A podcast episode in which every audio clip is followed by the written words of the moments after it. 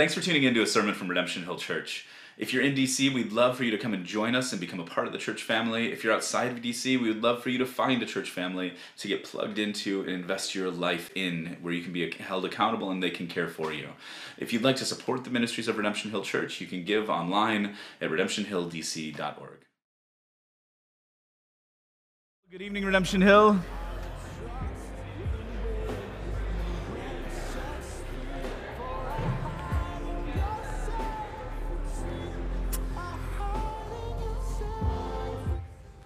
All right. Good evening. My name is Bill Rydell. I'm one of the pastors here. It is great to worship with you tonight.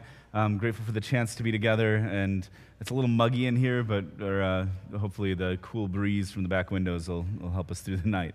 Um, let's pray together, and we're going to jump right into the text. Oh, one announcement. Um, uh, in addition to what Pastor Chewy had to say, if you're a member of Redemption Hill, uh, just a reminder, we sent out, we're in um, our budgeting season, so we sent out a draft of the annual financial plan, and tomorrow night there is a members' interest meeting for those who are interested.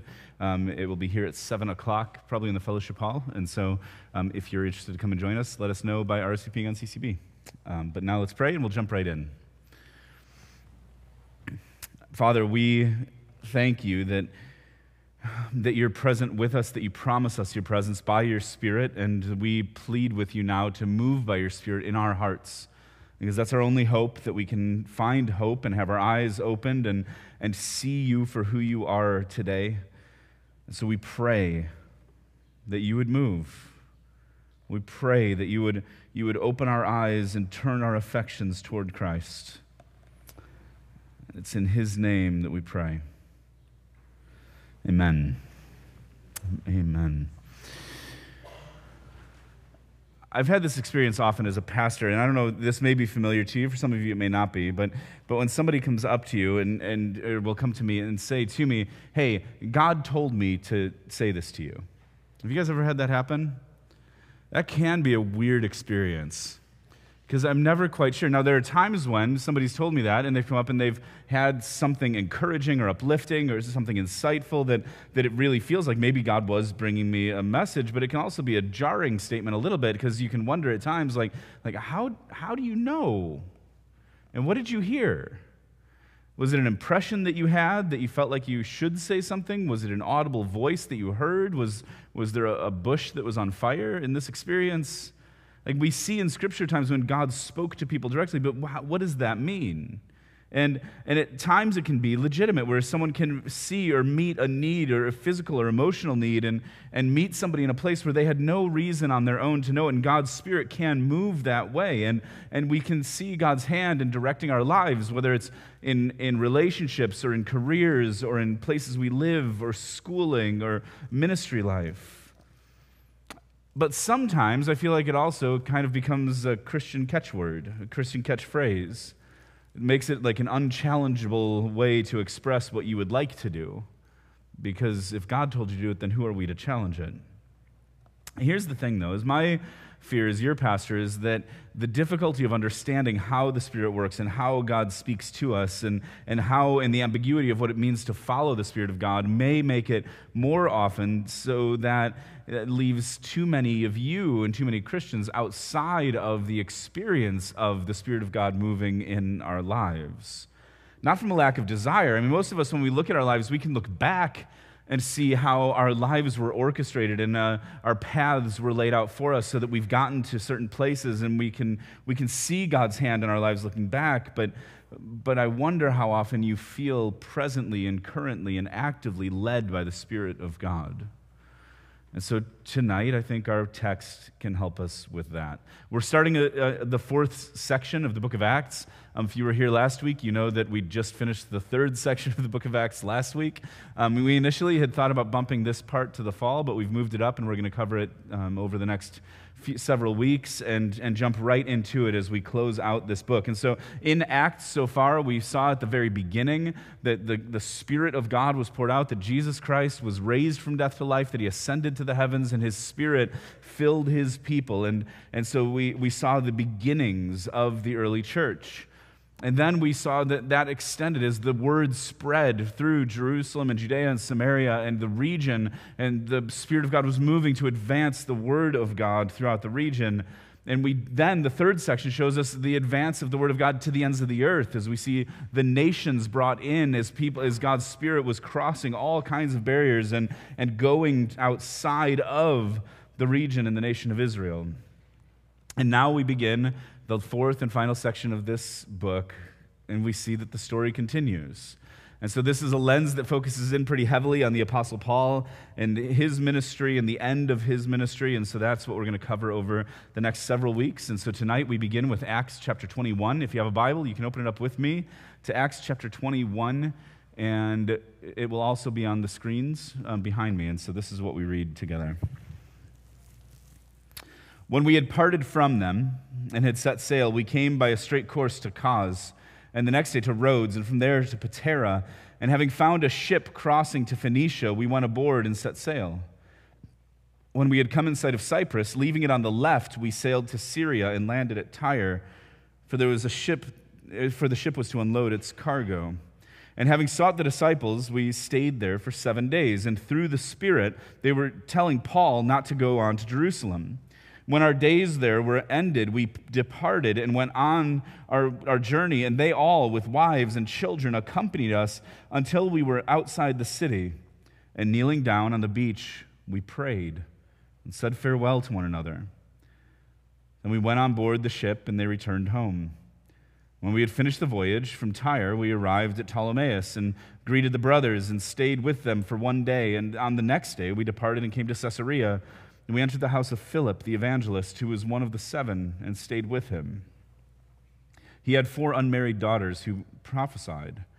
And while we were staying for many days, a prophet named Agabus came, to, uh, came down from Judea, and coming to us, he took Paul's belt and bound his own feet and hands and said, Thus says the Holy Spirit, this is how the Jews at Jerusalem will bind the man who owns this belt and deliver him into the hands of the Gentiles.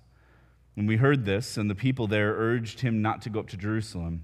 And Paul answered, What are you doing, weeping and breaking my heart? For I am ready not only to be imprisoned, but even to die in Jerusalem for the name of the Lord Jesus. And since he would not be persuaded, we ceased and said, Let the will of the Lord be done. And after these days, we got ready and went up to Jerusalem. And some of the disciples from Caesarea went with us, bringing us to, the house of Mnason of Cyprus an early disciple with whom we should lodge. This is the word of the Lord. Thanks be to God. And so here we have a wrestling with what the Holy Spirit is revealing and showing to the Apostle Paul and to others around him. Now, there's some background in these chapters about Paul's resolve in the leading of the Holy Spirit. Back in chapter 19 and verse 21, it says, Now after these events, Paul resolved in the Spirit to pass through Macedonia and Achaia and to go on to Jerusalem, saying, After I have been there, I must also see Rome. And so Paul had this desire, and, but also a spirit led desire to get to Jerusalem. But beforehand, and we'll see why in a little bit, he wanted to get through Macedonia and Achaia to see some of the churches that he had been a part of planting in those areas. Now, when you go on to chapter 20, he was talking with the Ephesian elders, which we saw last week, the elders of the church in Ephesus, and he said to them, um, if I, I lost my spot in my verse completely. All right, in verse, in verse 16 of chapter 20, first he said there, he said, Paul decided to sail past Ephesus and he wanted to get to Jerusalem before Pentecost. Now, later on, he said to them, He said, Listen, I'm, behold, I am going to Jerusalem, constrained by the Spirit, not knowing what will happen to me there, except that the Holy Spirit testifies to me in every city that imprisonment and afflictions await me. But I do not count my life of any value, nor as precious to myself, if only I may finish my course in the ministry I've received from the Lord Jesus to testify to the gospel of the grace of God. And so Paul had this resolve in the Holy Spirit. He, he felt a leading of the Holy Spirit clearly to go through Macedonia and Achaia and then make his way to Jerusalem. And he wanted to get there by Pentecost. That was his desire. He felt like God had told him, You're going to go to Rome. It's necessary for you to get to Rome. But he didn't know how all that was going to work out. And then we read that he felt constrained by the Spirit to get to Jerusalem, that that was where God was leading him. And he knew, and this is the amazing thing, is he's open in saying that everywhere he went, in every city that he stepped into, God made clear to him, and the Spirit of God made clear to him that imprisonment and afflictions awaited him. And so the other people that heard from the Spirit, then that we just read about in our passage for tonight, friends of his read and through the Spirit said, Paul, don't go to Jerusalem. And then this prophet Agabus shows up. And can you imagine being in the room when this happened? Like, I've got some questions. How did he get Paul's belt? That's kind of a personal thing to have ended up with. Like, if any of you came into a room and suddenly had my belt, I'd have some concern. And, and he takes Paul's belt and binds himself up with it and ties himself up. Like, couldn't he just have said, like the rest of the people around Paul, like, hey, Paul, you're going to get arrested in Jerusalem if you go there? The Spirit told me that. No, he has to show the object lesson to the apostle. And he ties himself up and says, This is what's going to happen to you. You will be bound and delivered over to the hands of the Gentiles. And so they're weeping over Paul. They're, they're coming to him, trying to convince him not to go. And, and I think some of the reason we have all the detail about the travel and where they went and how long it took and all that is because our author, Luke, was with him through all of this. He experienced it firsthand.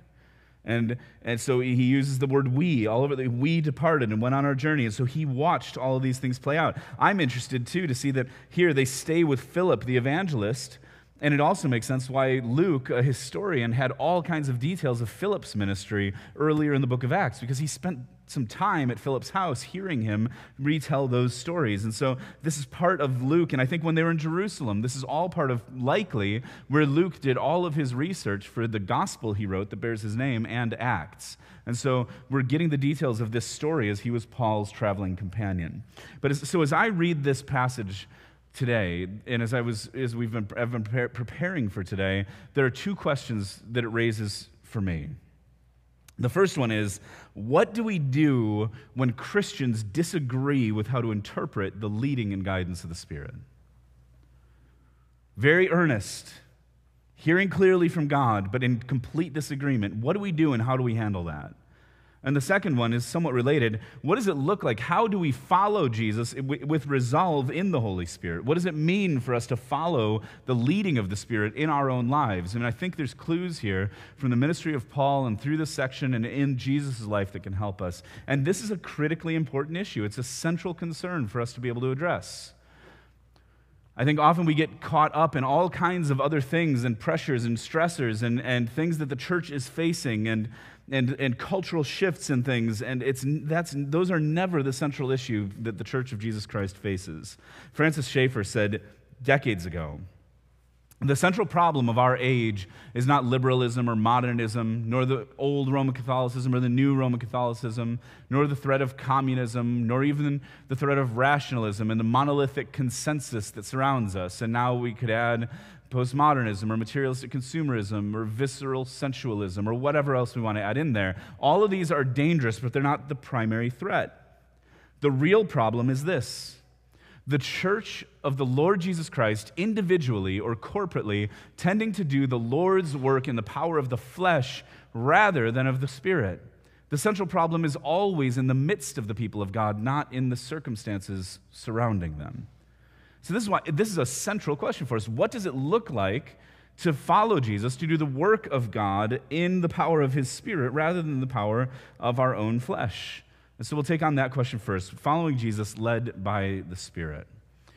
And so to look at this, I think it'd be important to look at the life of Jesus and some things that we see in Jesus because he was filled by the Spirit and also in the Apostle Paul. In Luke chapter 3, we read about the baptism of Jesus and that at his baptism, the Holy Spirit descended on him in bodily form like a dove and that the voice of the Father came from the clouds saying, This is my, my beloved Son. With you I am well pleased. And so we have this beautiful Trinitarian event in Jesus' baptism. But from that point forward, throughout Luke's gospel and throughout the gospels, we see that Jesus himself, fully man and fully God, but as fully man, was led by the Holy Spirit in his life and ministry. And so Jesus is the most spirit filled and spirit led man who's ever lived, the most dependent man on God's presence that has ever existed. And we learn something even from where things start for him.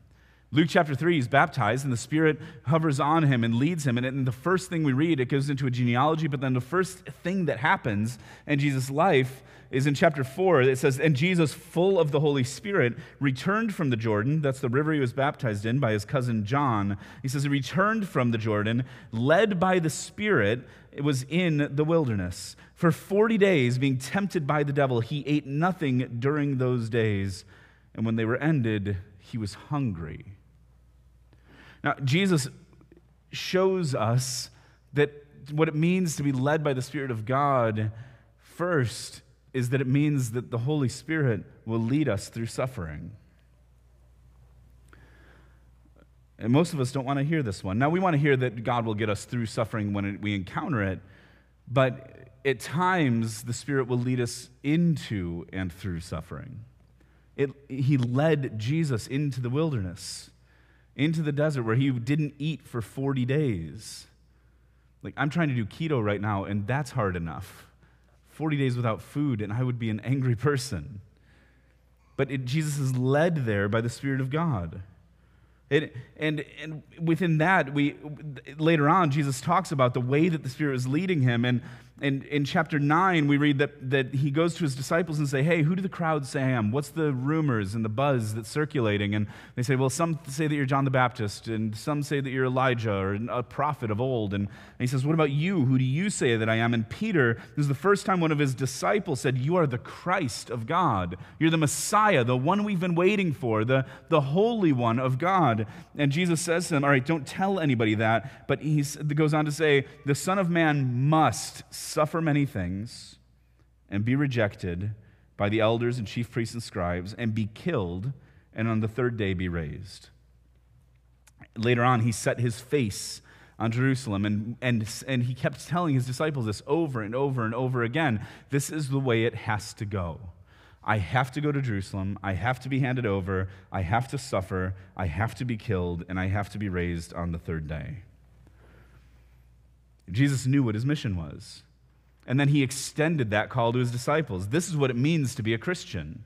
Jesus wasn't vague and, and, and obscure about it. Jesus, he didn't come to set up a new religious system, an ethical system, and morals that we could pursue in our lives. Jesus came in order to lay himself down because he knew that it was only through his death that we had hope for life. And so his call to his disciples right after that is then, if anyone's going to come after me, let him deny himself and take up his cross daily and follow me. For whoever would save his life will lose it, but whoever loses his life for my sake will save it. Jesus is saying that the Spirit was leading him into suffering and death, and that to follow him was going to follow the Spirit's leading on a similar pathway in our own lives, that every one of us has to give up everything we are to place all of our trust in him. We don't like that. Most of us, if we're honest, drift more toward a soft prosperity theology. We, we tend, I tend to do this. That I tend to look at the circumstances in my life and what's going on in our church and what's going on in my family and look at those as barometers of God's pleasure with me. When things are comfortable and easy, when things are good, I, I tend to think, oh, well, this, is, this must be because God's happy with me and I'm performing well enough. When things go badly, when things don't go the way I plan them, when, when things get hard for me, then I have a tendency to say, what am I, God, why are you doing this to me? Don't you see what I've done? Like I'm, I'm pursuing you. I've been, I've been faithful to you. I've been faithful to my wife. I've been faithful to the things that I think you call me to. And, and don't you see me? And there's a place for lament there, but if we're, if we're honest, I think Uh, it's easy to slide into, it, it, far too easy to slide into a transactional approach to our relationship with God. These, I have certain inputs that I put into this thing, and I expect certain outputs. And when it doesn't go the way I think it should, I think that God might be getting his plan wrong. And, and so we don't have, it's hard for us that if that's our default, then we don't have a way to cope with suffering. And it makes suffering into punishment, which is a misalignment with Scripture.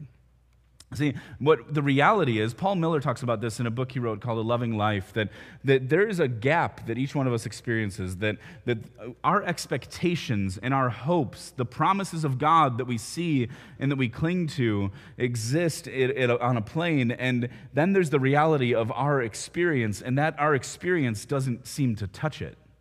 And so we don't know what to do with that gap. And so sometimes we get determined and just say, I'm going to I'm to try to force my reality. And, you know, the power of positive thinking, I'm to I'm going to pretend that I'm in that level of hope and expectation. Or sometimes we just fall into despair because we don't know what to do. But the Spirit of God will lead us into His presence in that gap. That is the desert place. And we see it all over Scripture. We see this is what the Apostle Paul was headed toward. He knew he was following the path of Jesus into suffering, that he was headed to Jerusalem and was willing to give his life just like Christ had given his own. And so the Spirit at times will lead us into and through suffering. Now, why would God do that? I think a few, point, a few things to notice here. In Luke chapter 4, Luke 4 and the temptation of Jesus, and I had somebody that just messed with my head on this passage recently, and I think they're right. Luke chapter 4 shows us that suffering in the desert, the wilderness, prepares us to face temptation. I've always read that passage upside down from what I just said. Jesus was in the desert for 40 days. It tells us that he was hungry fully man, experienced weakness and hunger and thirst. Of course, he was hungry. It had been 40 days since he'd had food. And so Satan comes to him and says, Hey, do you see that rock? Turn it into bread. And I've always read that, and I like to eat. That's no secret. Follow my Instagram feed, you, all of you know that anyway. and I can imagine, like, for me, maybe bread was the most tempting thing for him there. For me, bread isn't necessarily it, but I can imagine Satan coming to me after 40 days and saying, Hey, you can turn that rock into chicken wings right now. And I think, Oh my goodness, or a plate of nachos. And I have always thought that what we are reading is that Satan was coming after Jesus at his weakest moment, bringing all the temptation he could to bear. But I don't think that's true. Jesus had spent 40 days in intense communion with his Father in the wilderness, pursuing God, led by the Holy Spirit. The wilderness prepared Jesus to meet Satan's temptations in the height of his strength. And some of you know this that, that the suffering that you've experienced in your life, it's not that you want it. It's not that you're at a point of saying that you're glad that it's there, but, but you know that when we experience suffering, what suffering can do for us is it can, it can give us a reality check and get our priorities back right, give us clarified vision, and unshackle our hearts from the idolatries of this world. And so the Spirit can lead us into and through suffering because it prepares us to face temptation and it's part of our calling. Jesus knew this, and, and yet we think that following him will mean something different. And Paul knew that he had the calling to suffer as well. We read this in Acts chapter 9 when he was knocked off his horse by a blinding light on the road to Damascus, that, that Ananias was sent by Jesus to, to Paul and said, Go, he is my chosen instrument, or chosen instrument of mine, to carry my name before the Gentiles and kings and the children of Israel. For I will show him how much he must suffer for the sake of my name. And so suffering was part of the calling of Christ. It was part of the calling of the Apostle Paul, and it's part of what it means to follow Jesus. It doesn't, it, following Jesus doesn't mean our lives get easier. It means that as we walk through the hard things in the desert place and the gaps of this world, that we actually have hope that we can come out on the other side because we know that we have a Savior who's gone before us. This is why Paul says to the Corinthians later on that he says, I've been through all kinds of things. He says, I've been, I've been shipwrecked and beaten with rods and beaten with whips, and, and I've been, I've been, I floated a day and a night at sea, and I've, I've been, you know, in danger on the road, in danger from robbers, in danger from the elements, in cold and exposure. And in all that, he carries anxieties over all the churches that he had pastored and planted. And he says, in the midst of that, that he had, he had suffering that he faced, this thorn in the flesh that he dealt with. And it's in the depth of his own suffering, in the darkness and, and of the valley of the shadow of death, that the Apostle Paul finally was able to hear the voice of his Savior saying, My grace is sufficient for you. My power is made perfect in your weakness. And so Paul says then, he says, Because of that, I'm content with weakness. So that the power of Christ may rest on me. For the sake of Christ, then, I'm content with weaknesses and insults and hardships and persecutions and calamities. For when I'm weak, then I am strong.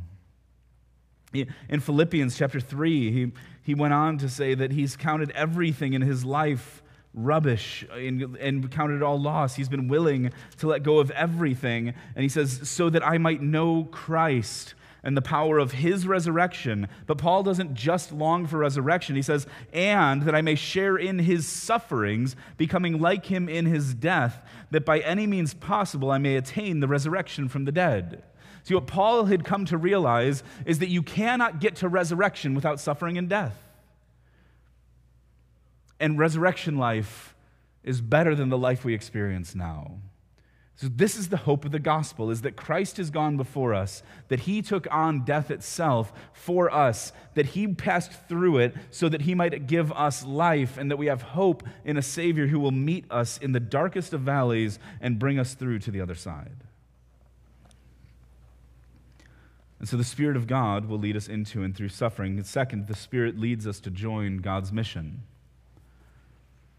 Remember, the kingdom of God is upside down from the kingdom of this world. And the, the success of the kingdom of God is upside down from the success of the kingdom of this world. And so Jesus went to Jerusalem and he was arrested and put through illegal trials and he was crucified outside the city as a common criminal. And, and in this, he fulfilled God's mission. Paul, we'll see in the next few weeks, goes to Jerusalem, and Agabus was right. The crazy guy with the belt got it, he was true. Said he was arrested, he was put through five trials. He would end up dying in house arrest, but it was that pathway that somehow brought him to Rome and fulfilled God's mission for him. And, and so that compulsion that he felt to get to Rome, that he must also see Rome in the end came to its fruition. And, and so, again, what we're going to see in the next chapters of this closing series in Acts is that he goes into Jerusalem and is arrested due to riots of the crowd there. And he's pulled before the Sanhedrin, which is the same group that had, that had killed Jesus. And he, there, he's cast out of the Sanhedrin with the same language as they say to Paul, away with him. He's brought before Roman rulers, Felix and Festus and Agrippa, and, and he does, he ends up being shipwrecked and, and landing on Malta. And he, gets, he finally gets off the shipwreck after being a riot starting and him being arrested and him appealing to Caesar based on his Roman citizenship. So he gets on a boat, gets shipwrecked, and then he gets onto an island and gets bit by a snake. Like he, they're building a fire, and a viper comes out of the woodpile and attaches itself to Paul's hand, and the dude just shakes it off. Everybody, the, the people on the island were waiting for him to die, and he didn't die. But he, I mean, talk about not being able to catch a break. And all this got him to Rome in the most unlikely of ways. But again, what we learned and what Paul learned through all this is that we can fix our hopes to the realities of a truer kingdom and that the Spirit of God will lead us to join God's mission, and it usually won't look like what we've outlined in our own minds. The third thing we see in Paul's ministry is that it takes resolve to follow the Spirit's leading people try to talk you out of it. And if God's mission really is upside down from the, from the mission of this world, then it won't make sense to people. Now, if you say to people, I think God's leading me to uh, things that lead to greater comfort and opportunity and ease, then, then it may make more sense intuitively to the people around you. But, but we see the resolve here in our passage today from the Apostle Paul that he was going to follow the Spirit's leading, even with people that loved him and were close to him, pleading with him not to. And so, in order to have that kind of resolve, we're gonna ha- we have to have a rootedness in God's word. And that's the only way that we're going to be sustained through suffering and be able to understand what, what the gospel is and what God's mission is. And so, Jesus, we see this that when he was tempted by Satan, he was, he was able to fire off scripture at him in response. And Paul is devoted to the word of God. He, he's, he's immersed in it, he's teaching it constantly and showing that all of scripture points to Jesus as the Christ and, and able to show how God has worked over time. It was a major focus of Paul's work in ministry. I mean, to the point that we saw a few weeks ago that he w- just couldn't get enough teaching. And he would teach late into the night, the, and Eutychus, the poor kid, fell out of a window because he was fell, falling asleep. And so, the, a devotion to God's word will open us up to hear the word of God and the message of God by the Spirit of God who will illuminate it. Now, we do get a little bit of insight on why Paul was so bent on getting to Jerusalem. He got asked that directly by one of the Roman governors. And they said, why, why are you coming to this place if you knew this was going to happen? And, and, and so there were two reasons that he went. In Acts 24, we read that it was to deliver a collection. And so this lines up with Paul's ministry that, that he was bringing an offering from the Gentile churches to the church in Jerusalem.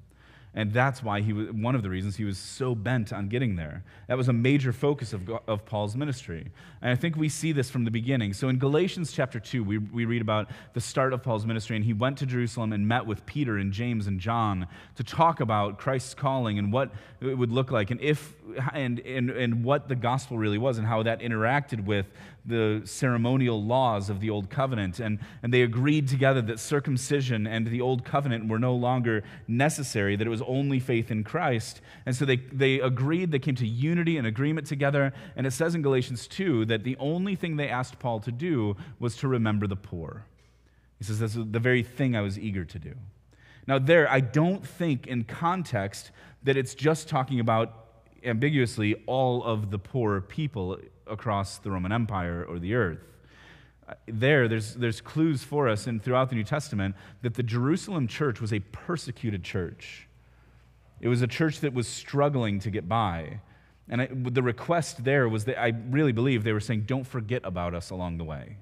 And Paul took that seriously. We see that in his ministry. In, in Acts chapter 20, that, he, that he's saying to the elders of, from Ephesus to remember the weak and that it's more blessed to give than receive. And when you read 2 Corinthians 8 and 9, he, Paul talks a lot about this collection and that they were supposed to set aside money and, and be able to invest it into ministry in Jerusalem and how the money was going to be carried and how the systems were going to work financially. And so he was bringing a collection from the churches to support the church in Jerusalem. And that's one of the reasons that he was so resolved to get there. And, and that's related to the second reason. And the second reason is the unity of the church. we're going to see this next week. That when he got to Jerusalem, there was massive conflict that was brewing in the early church. It was dividing. And there was a sense of the church led by James and the church led by Paul. And the church led by James was arguing for a much more Jewish Christianity that was more tied to temple sacrifices in the Old Covenant. Paul was arguing for a freer Christianity that it's only based on faith alone that we are saved. And that was leading to an ethnic and cultural clash within the early church. It was tearing apart at the seams. And so, Paul and James, as two key leaders, were working together to try to bring unity for the church. And so, for the Apostle Paul, we see as we walk through these passages that he wanted to get there with a collection from all the Gentile churches, bringing that support and to try to bring unity in a place where division was occurring. And so he, his ministry, his resolve, shows us that the leading of the Spirit will take resolve, but that res, what the Spirit will lead us toward is to provide for the needs of others and build unity where there is division. And when we look at the results of Paul's efforts to do those things, to provide for the needs of others and to build unity where there's division, we can see clearly that that work if, you, if we are going to follow the spirit's leading into similar emphases in our lives that it is going to be costly for us. Someone has said that the thing about being a bridge builder is that you get walked on by both sides. And so it's hard for the apostle. And it comes at great cost. But if we're filled by the spirit He's going to move us to bring unity to the church and to provide for other people's needs. Now, even within this, we can look at this and say, okay, actively, what does it take to follow Jesus? And whether you're a Christian or not, this is what Jesus calls us to is that is he calls us to give ourselves up and, and to follow him to take up our cross daily and enter into a life of costly discipleship following him making Jesus everything in our lives and letting go of everything else and if we're, but we're promised that we'll be filled by the Spirit of God and that the Spirit will lead us through suffering and lead us to join God's mission, and it'll take resolve to follow that leading. But I think there still can be some ambiguity where some of you may even be thinking, like, that's, that's all fine. Those are good, actionable things, but what, is it, what does it actually mean to be filled by the Spirit? Like we read in Acts, and it doesn't mean miraculous things like tongues and healing. And for some people, they have gifts along those lines, but I don't think it has to. Um, there, uh, Bernard of Clairvaux, a Christian mystic, talked about, about being filled by the Spirit as being the kiss of God, our Father. Is that if we imagine that a father and a daughter are walking down a beach together, and as they're walking side by side, like the, the daughter will know cognitively that she has a dad and that her dad loves her but you sense that differently if your dad reaches down and puts his arm around your shoulder. If the dad picks his daughter up, gives her a hug, and holds her close. In those moments, there is a tangible sense of the father's love for his child that's different than just knowing, oh, well, I know that my dad loves me. So Bernard was saying that that is, when we are filled by the Spirit, it's the kiss of the Father, a sense of His presence and an overwhelming sense of His love for us. Dr. Martyn Lloyd-Jones, in his book Joy Unspeakable, talks about, about the filling of the Holy Spirit periodically through our lives. And he says that, that we have a tendency to get sidetracked on the miraculous, that, that the, the characteristic of the filling of the Holy Spirit throughout Scripture, Eh, throughout the New Testament, and throughout, if we look at Christian experience, is that we are given a greater sense of assurance of our salvation. And so, along the same lines, that when we're filled with the Spirit, we have a sense of God the Father's presence with us, an assurance that we are His son or daughter. And so, is my prayer today is that each of you would be filled by the Spirit of God and have that sense of His presence. All right, so with the time we've got left, now that's the first question. How do, what does it look like to follow the leading of the Spirit? Um, the other question that is raised by our text tonight is what do we do when Christians disagree? Should be able to solve this in 14 minutes together. Uh, I'm actually comforted reading the New Testament that when we see craziness go on between Christians now, we have a foundation we can look back at because the early church was not exempt from it, and it shows us that God can still work even through chaos among his people. Um, church, I've got, to, I've got to admit to you, I've been working with another church right now, not ours, um, that's in a really hard season with a lot of conflict, and it's, I'm emotionally drained from that. And it's hard to figure out how to navigate because people come with passion and earnestness and they really believe in what they're saying, and still we can come to deep, deep disagreement together. And so here we see there's deep disagreement and weeping over that disagreement. And so there's some clues for us in this text of how do we handle it when Christians disagree with each other and even disagree on how to interpret what the Spirit is telling us. It shows us that us saying, hey, God told me something, and even having a clear sense that God is speaking to you, isn't a trump card that makes it so that you can play that card and everybody has to just allow things to go that way. There's, there's uh, some, there, there are clues we see, and so just three actions for us in disagreement. First, move toward community, not away.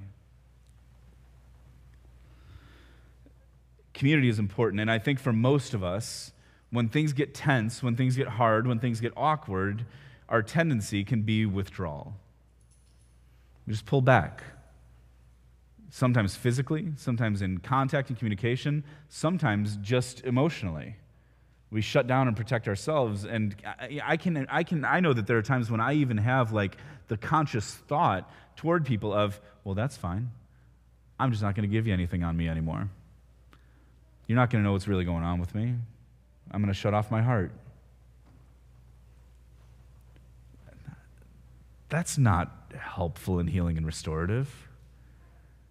And that kind it's a passive kind of insidious betrayal of somebody that you can feel when that happens with people. You can feel when somebody shuts you out like that, and, but it can be crazy making. Community is important. Jesus never abandoned his disciples, and those guys were fools. Like he told them, oh, we just read it in Luke. He said, Hey, that's good that you recognize that I'm the Messiah, the Christ. Yes, God our Father revealed that to you. Now, here's what that means I'm going to Jerusalem. I'm going to be handed in to the chief priests and the scribes and the teachers of the law. I'm going to suffer. They're going to kill me. And on the third day, I'll be raised. He reminded them of that over and over and over and over again. And yet, they get to Jerusalem, and Jesus says to them, Okay, tonight is the night. Everything's going to go down. I'm about to be handed into over into the hands of men to suffer and die, but on the third day I'll be raised. And some of you aren't going to follow me through this. And Peter's like, "No way. I'm going to follow you and I'd even give my life for you." And Jesus goes, "Peter, you're going to deny me 3 times before the rooster crows." And Peter couldn't fathom that. To the point then when, that when they get to the Garden of Gethsemane and Jesus is praying, then when the, they, when the band comes in to arrest him, which is everything Jesus had been saying to them for years leading up to it, Peter pulls out a sword and tries to start a war and misses the, the high priest's servant's head and catches his ear. And Jesus has to stop everything and picks the ear up off the ground and puts it back in place. Like, in, in the midst of all of that, Jesus never abandoned his disciples. He washed Judas's feet. And yet, when we get into a disagreement with each other, we close it out. Paul had deep, intimate friendships that are reflected here and throughout. And, and, and, and this is the thing like they were weeping with him, they, but they went to the beach and accompanied us until we were outside the city. And kneeling on the beach, we prayed and said farewell to one another. And then we, we went aboard the ship. And then the others were saying, hey, with Agabus, we're saying, urging him not to go to Jerusalem. And, and Luke is part of it. And, and you, he was there for all of this. And you have to wonder if Luke is including these details, A, because he was there, and B, because he's like, we tried to tell you. Like, we told you what was going to happen. And, but even there, Paul maintained his friendships, and they maintained their love and friendship with him. And his friends were right. They were right in what they said was going to happen. They were right in discerning what the Spirit had revealed to them that Paul would be arrested and handed to the Gentiles, but they were interpreting it differently. And it makes sense because it was out of their love for Paul that they're like, Why are you walking into this trap? God's made it clear what's going to happen here. Why would you do that? And Paul there leaned in, even with openness with them, saying, What are you doing? You're breaking my heart. He Said, but I'm, I'm ready to be arrested. I'm ready to give my life in Jerusalem. When we come to disagreement together, we've got to understand that two Christians, three Christians, five Christians may all hear accurately from the Spirit of God and may come to different conclusions on how to walk forward in that understanding. But let's not separate over that. Don't go into isolation over that, but lean in together to walk through that. Now, that doesn't mean that everybody can be together all the time. I mean, we've seen that with Paul and Barnabas, that at a point they had to say, hey, we just, we have to go different ways. But even there, there was still a mutual love and respect and encouragement over, over each other in that moment. When Christians disagree, move toward community not only. Second, pray together. It is really hard to continue to hate someone and despise them when you spend time together before the face of a holy God. It's really hard to press on into gossip and slander about people when you're spending time with them in prayer. And we have all kinds of creative ways to engage gossip and slander. It's triangulation. We say, well, there's a conflict between me and this individual.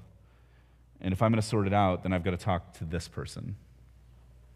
And so we go and talk to individual number three, and that person will go talk to another individual, and the, the spread will just continue to grow.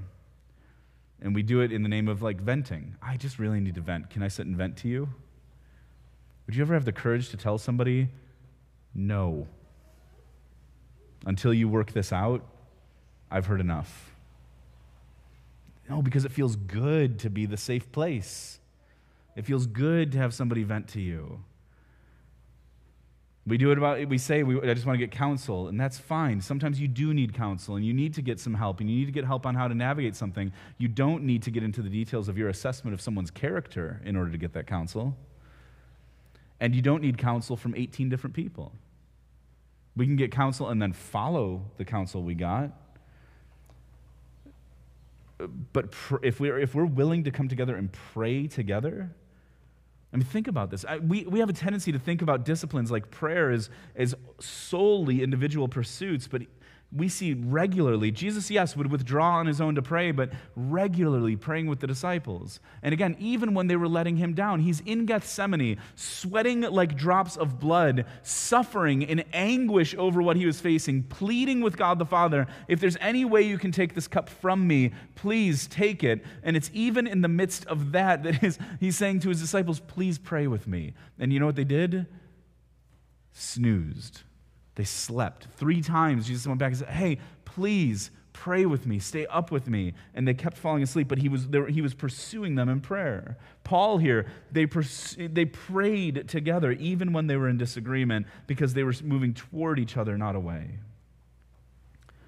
And finally, third, live in freedom. We are under the authority of Scripture, if you're a follower of Jesus, and under Christ Himself. And, and there are things that we need to address and sin that is, needs to be called sin. We need to be clear where Scripture is clear, not be shy about it. We will stand under the authority of Jesus and His Word. And, and within that, there are calls within Scripture for the church to have a special role in coming alongside each other. Those who, of you who are more spiritual, be willing to address issues within somebody's life. But we need to be very careful that we don't draw lines that the Bible doesn't draw. There are plenty of things that we, can, we might be in disagreement with and not be able to come to clarity on together. And there are plenty of decisions in our lives that we wish would be clearer too, where we wish that God would make his will clearer. We wish that maybe he even had a choice for us and we can get paralyzed at times. Like I can remember when I was single actually saying to somebody like I wish that God would just have one of those planes with a banner and it would fly by with the person's name that I can go ask to marry me. And it never happened. And I've never heard of that, anything quite like that happening for somebody. Relationships are a lot more complicated that, than that. And I think my image of marriage, even when I got married, because I was 20, I was a child. And my image of marriage was not, I get to spend the rest of my life laying myself down and self sacrificing to see this individual flourish. No, my, it was like, I really like her, and I feel good when we're together. but God has brought me into a relationship that is more self sacrificial than I realized. Um, there are plenty of decisions that we want God's will for our lives, eh, whether it's relationships or school choices or career paths or what we're going to do and invest our lives into. And, and I think at times we can get hung up on like there's only one choice that we can make, and if, as if God is, is waiting for us to make the wrong choice to, to punish us for that, or that we're going to place ourselves outside of His will. Listen to me. God's sovereignty is not threatened by our freedom. He's not scared to give us real choices and real responsibility in our lives. It's how He set this place up. And believing in God's sovereignty should only give us greater freedom in our lives, not freedom towards sin and rebellion. Paul addresses that in his book to the Romans, where he says, You know, some of you guys have taken this and said, Hey, I'm going to sin all the more because then I can say, Look at all the grace that's abounding. He says, No. But we have freedom in our lives to live and, and, and, and greater freedom to make choices and decisions in our lives and to pursue love. And, and it means that we are going to come down differently in all kinds of issues, and we can still have unity and love. That the Spirit will never lead us toward disunity and defamation of God's people or His church.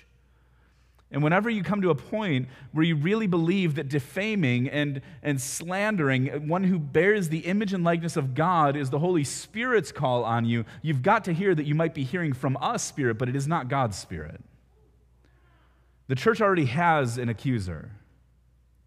We don't need to help him along the way. And too often, earnest people claiming the Spirit's leading and eh, end up managing other people's sanctification. Now, listen again if there's sin, call it sin, but it is for freedom that Christ has set us free, and we will not submit ourselves to yokes of slavery of man made rules. Romans 14, Paul says he's talking about issues of meat or vegetables and what people eat, and people are dividing in the church over those kinds of things. And, and there are all kinds of ways that we, can, that we could divide church. There's, we come in here from different backgrounds, different cultures, different regions, different political viewpoints. We come together, and there's, there's tons of ways that we could fight with each other. Romans 14, Paul's encouragement is hey, we're all going to stand before a righteous judge in the end. He's proven this because Jesus was raised from death to life. We're going to face him. Let's find the grace of God in our brothers and sisters' lives and allow Jesus to be their judge. Tony Evans, Dr. Tony Evans said, People from different backgrounds may not have a natural affinity. But when the Word of God is treated right and the Holy Spirit is allowed to engage, it can bring together things and people, backgrounds, histories, races, colors, and cultures, and hold them together in a way that, uh, that natural affinity may not be able to do. And so look at the posture that they took toward each other in the end here saying that you're going to be delivered over. Paul said, Why, What are you doing, weeping and breaking my heart? I'm ready not only to be imprisoned, but to even to die for the name of Jesus. And Luke says, Since he wouldn't be persuaded, we ceased. And they said, Let the will of the Lord be done we can plead with each other, pray with each other, pursue each other, disagree with each other, and still stand with each other and say to each other, Hey, I love you. And let God's will be done in your life, in our city, in our church. The church of Jesus Christ has promised that the Spirit of God resides within us, that we are spirit filled people. If you're not a Christian, this is, this is what what Christians are called to, and I know that they haven't reflected it well, and that in, in, the church there's been all kinds of division in ways that this hasn't been lived out. But the call to us uh, who are in the church today is let's resolve to live spirit led lives. Joining God in His work, providing for the needs of others, building unity where there's division, being willing to be the bridge builder that gets walked on, and it will come at great cost if we engage in that work. It, the Spirit will lead us into and through suffering. To join God on His mission. And when we disagree, we can move toward each other and pray together and live in freedom alongside of each other. Um, let's pray and ask God to do it. Father, we're asking for you to do something that we cannot. Only your Spirit can can bring unity and make enemies family.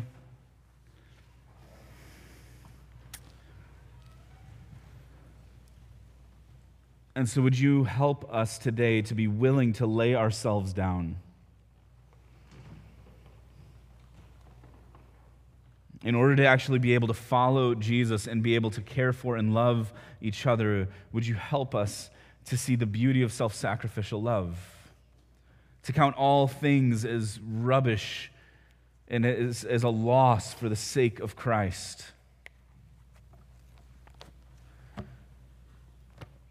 Father, I, I plead that your Spirit would move in the hearts of those who are here who are not walking with Jesus. Breathe life and hope and open their eyes to see him clearly. I pray for those who are in a season of suffering and they just feel like they've been beaten down and don't know if they can keep getting back up.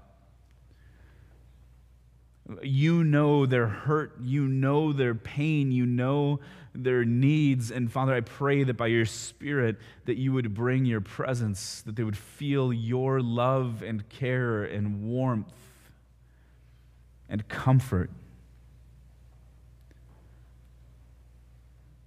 And Father, would you fill this church, the individuals who are part of it, and us as a church family with your spirit to engage in your work in this place? Keep the unity of the Spirit and bond of peace in our hearts towards each other. And move in power. Give us a sense of your presence and power in our midst. We pray all of this in the name of Jesus. Amen.